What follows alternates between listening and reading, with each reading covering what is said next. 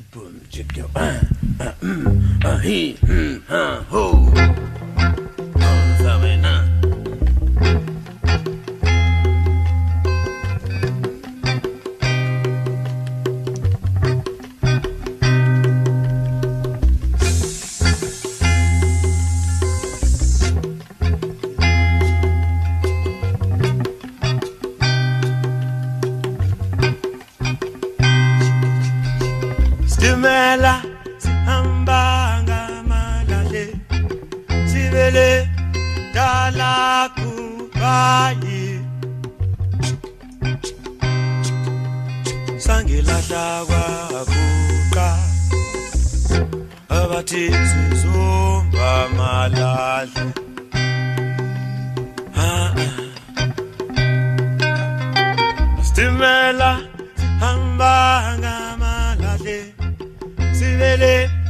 Dala kubayi basangilahla kwakuqa lolo abathi sizomba malahle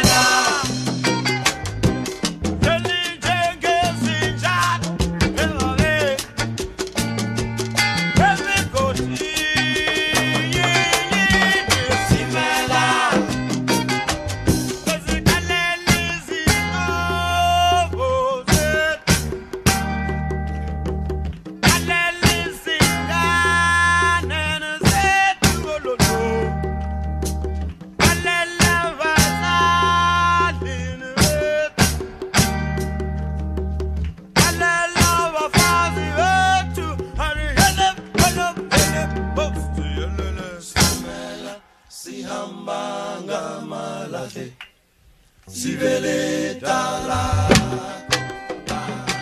Masekela there. If you don't know what the name of that track is, I don't know which country you live in, man. That is a fantastic version. It's Hugh Masekela live at the record plant in 1974. My favorite version. Um, Mandla Langa, welcome to the show. Thank you, Chris. Thanks for inviting me, and thanks to your listeners on SAFM. I- I'm really glad we can tap your brain, you know, I because I I, I get very, very tired of these people saying, no, Bra Hugh would have said this and Bra Hugh would have said that. When when they met him in the toilet at, at Kippie's in 1996, you know, you you, I mean, you and Hugh go back a very long way. Do you mind just sketching your personal history with Hugh Masekela on this his 80th birthday? Yeah. Well, I first met Bra Hugh in Lesotho. I was in exile in 1980. Uh, that was the time when he arrived with uh, Miriam Makeba. And they had this wonderful, wonderful concert which brought uh, more South Africans than the nationals into Maseru. So that's when we met, and uh, I was charged with having to interview him for a magazine uh, article. And uh, we spent the whole night indulging in stories, uh, him tapping me for what was going on inside South Africa, and me finding out what had been going on with him in his travels, in his odyssey across the world. But much more than all that, we were laughing our heads off. In fact, by the time I tried to replay that tape, it was just full of giggles. I can imagine. But how how politicized was he? I mean, he, was he a musician first and an activist second, or the other way around? And I'm talking about those early days in Lesotho. Yeah. I think he was a Pan Africanist 1st mm-hmm. I think that was his first love, the African continent. And so everything that he did, his politics, his music, everything, even his sartorial elegance, had everything to do with with uh, what was going on on the African continent. And uh, so for him, it was to what extent can he shoehorn the uh, tensions, the anxieties, the instincts of the African continent into his music? That's why I call him one of the quintessential Africans, even though he was a South African, he was miles uh, too far away from some of the concerns of South Africans. Uh, he was more concerned with what the African continent should achieve. And and was that was that a consistent element of his life? Because I, I mean, what what sometimes happens with people is they get famous, and they get exposure, and they travel, and their roots kind of get dislocated a bit. Uh, did Bra Hugh stay true to that Pan Africanist vision, and also the cultural activist vision? Well, look, just recently, uh, not recently, when he was awarded the uh, given a, a um, doctorate by Wits University, one of his major, major, major uh, sermons was that people must go back to the African languages and debunk the pressures that have been imposed on them by colonial uh, languages. In essence, he was, you know, the, decolonial movement that was taking place already. He was actually giving words to the music of that of, of that impulse. Yeah. Mm. And and and did you did you stay in touch with him? I mean, I know I know exile sounds like it's one place, but it, the world is a big place. Did you and Hugh stay cro- close throughout the time that you spent well, outside the country? For most of the time. For instance, uh, we were involved in spearheading the cultural boycott. Mm-hmm. And so he was he helped us to get in touch with some of the musicians in other parts of, of the world. For instance, people like Stephen Van Zandt and uh, Bruce Springsteen. That whole movement, uh, I ain't gonna play Sun City. It came from our contact with some of those people through Hugh Masekela's uh, intervention. And of course, like my other late friend, uh, Bra Willie Kgositsile, Mm. he became the unofficial ambassador that connected us to ever so many, so many parts of the African diaspora. And uh, yeah, we kept in touch even at the time when he then had to come down uh, to to perform in Zimbabwe. We were in touch, yeah. But life in exile wasn't a walk in the park, right? I mean, there were, and, and, and, I, and I don't want to underestimate what it was like. the you know the constant threat of attack, the the fact that you were dislocated from your own country, you were working in a band organization. Yeah. How how did did that take a toll on on on cultural activists in general? Or did it motivate you, the fact that you wanted to come home and you wanted to apply your skills in a, in a different kind of South Africa? Mm. You know, I always uh, quote this uh, British or English uh, writer, David Hare, who says, An exile walks around the world carrying in his head an image of a perfect universe. So, in all those years, we carried the image of the perfect universe, which was home. Everything we did was to make sure that we finally returned home and, and, and found ourselves there. So the dangers of exile, the deprivations, it wasn't, as you are saying, a uh, pap and place. Mm. You know, some of the more uninformed people would talk, for instance, of, let's say, saying Oliver Tambo was living in the fleshpots of London, another, another, another exotic locations. There was no such a thing. It was a hard struggle. Mm. And we must not forget that it's, it's one thing for people to die, it's another thing for people to die in exile without the possibility of being buried back home. Mm. I mean, did you did you talk? Was it an issue for you? The the kind of ethical challenges that we face today. I mean, I, revolution, post revolution, completely different. But were were there concerns about the fact that the, I mean the ANC wasn't good and clean and fresh, right? It had its own it had its own scandals and exiles. Um, there, there were problems inside the country that had to be addressed as well. Uh, was there an awareness? Did you discuss that? Was there a concern about some of those issues? One of OR's Oliver Tambo's oft quoted uh, statements was that uh, whilst the struggle is difficult, what's going to be more difficult is when we get inside the country and we have to run the country. And I think he was foreseeing uh, a situation which maybe is obtaining or prevailing or which was actually the subject of your discussion, you know, a couple of uh, minutes ago. We did have that. We did have scenarios. But what was very important for us was that a lot of us were struggling because we had to. It was something that was the, was right, was correct. It was not because there was something uh, benefit, you know, at the end of the of the horizon.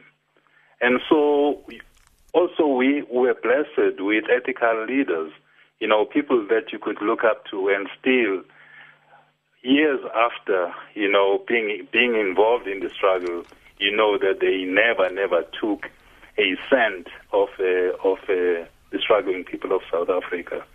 We had O.R. Tambo, Mama Sisulu, Nelson Mandela, Lilian Ngoyi. Those are some of the icons that we had every time we took a step towards anything. And so we did discuss uh, what the new South Africa was going to most likely look like.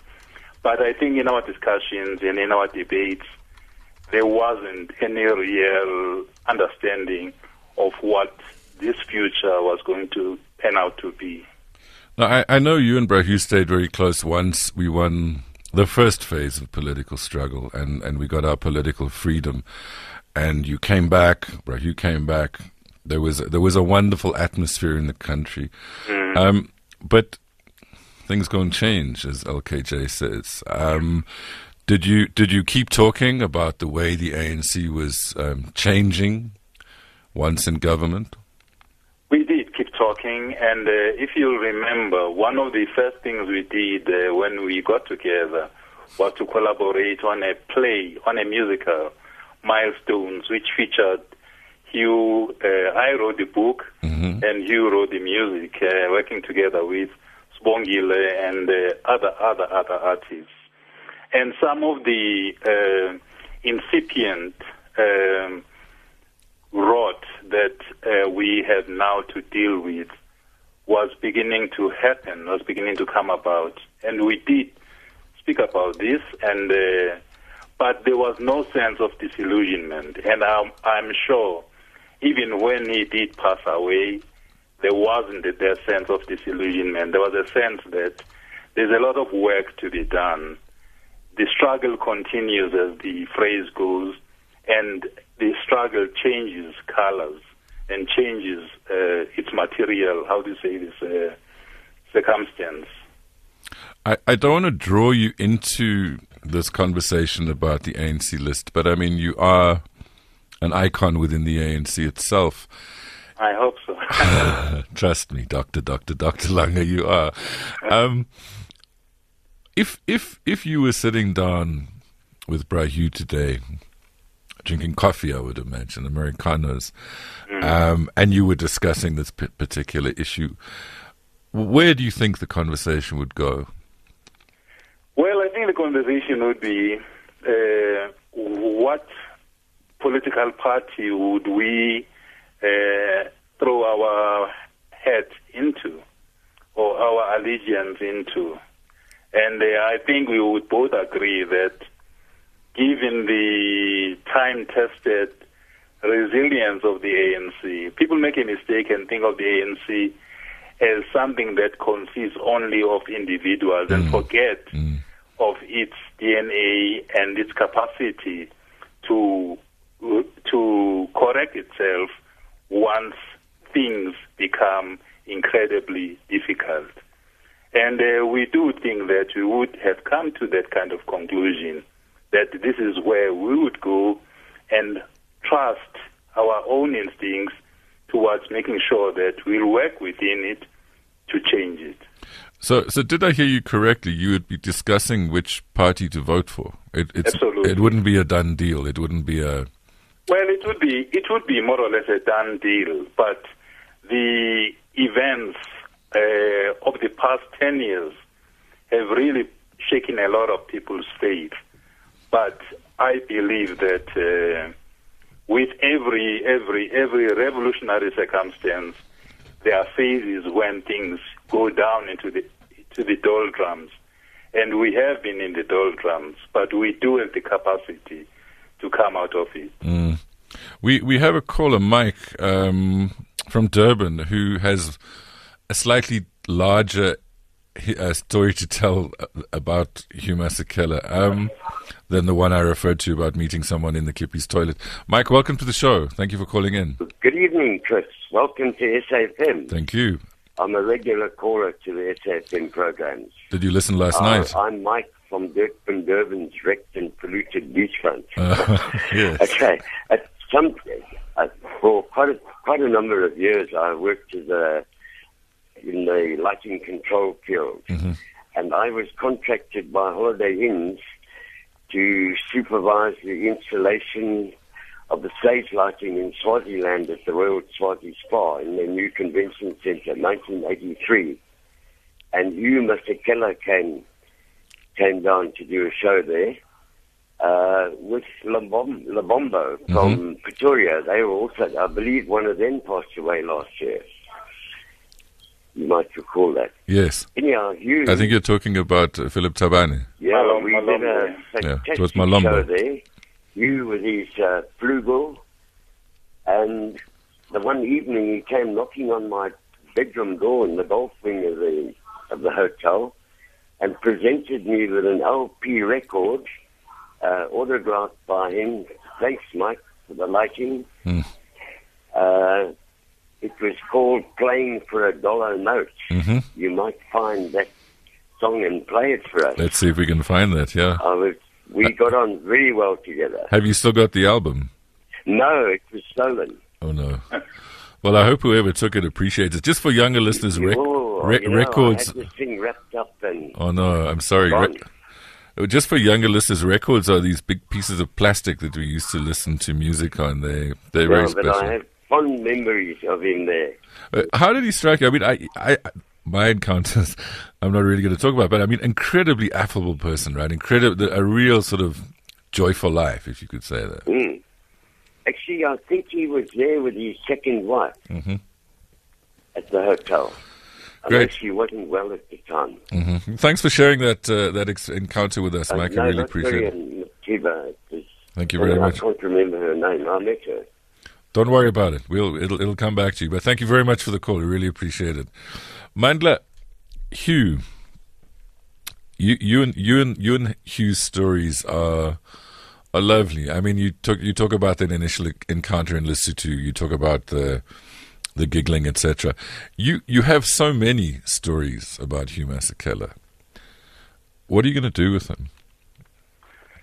Wow. I didn't see that one coming.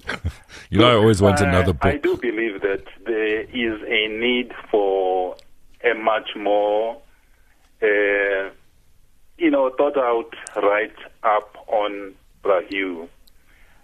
Uh, perhaps he deserves a musical about him or something like that, but something much more grander, bigger uh, to reflect his life because his life was not just for Masekela. It was not for his family or for his clan, as it were. It was for all of us, for South Africans and for Africa and for the African diaspora. So I keep on saying that he was far ahead of his time. For instance, if you look at the last album or one of the last albums, No Borders, and he's dealing with this question that is plaguing us right now of uh, xenophobic violence against Africans who are in this country. And uh, he would be turning in his grave, you know, right now. So we do need to find a way of reflecting on that and drawing from his life lessons that can help us to navigate this very, very tricky period we're finding ourselves in. I, I, I mean, it, I, think the idea of a musical is a great one. I, there's another story though, which is was actually the role that culture cha- played um, in reinforcing the struggle for liberation. I mean, that that's another that's another night. That's another conversation. But Absolutely. there's there's an intersect there. I mean, wh- wh- is, do you remember Hugh? You spoke about how he sort of helped to organize the Sun City boycott, etc. He would obviously be a key player in any story about the role that the cultural movement played in liberating South Africa. Mm. Yes, if you look at uh, the time when we were dealing with that whole question of the cultural boycott, if you look at the fact that uh, it was musicians and cultural workers who really put uh, South Africa on the map and the strivings of South Africans. So it, that is one story that you would tell forever and ever. And uh, to quaint or a pecan flavoring to this whole story would be also having been uh, with people who passed away, who were killed by the South African regime. Some of them, people who were his own relatives, like George Phahle, who was killed in Botswana, you know, the Gaborone raid. So his life was immersed in ensuring that the African consciousness, uh, the African political consciousness, is there for the international community to know, but much more importantly, for us, those who are the consumers of the arts, should also know this. Mandla Langa, beautiful as always. Thank you very much for sharing your experiences and your encounters with Bra Hugh Masekela. Really appreciate it. Thank you so much. Thanks for inviting me. Let's give Bra Hugh another blow and then we'll take the news.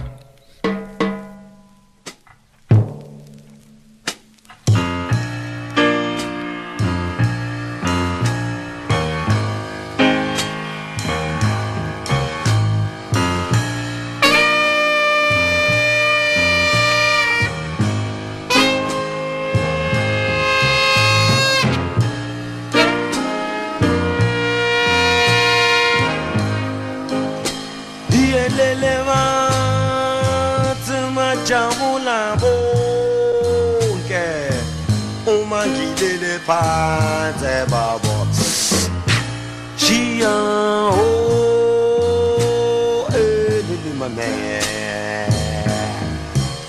Yana na mare majabula bonke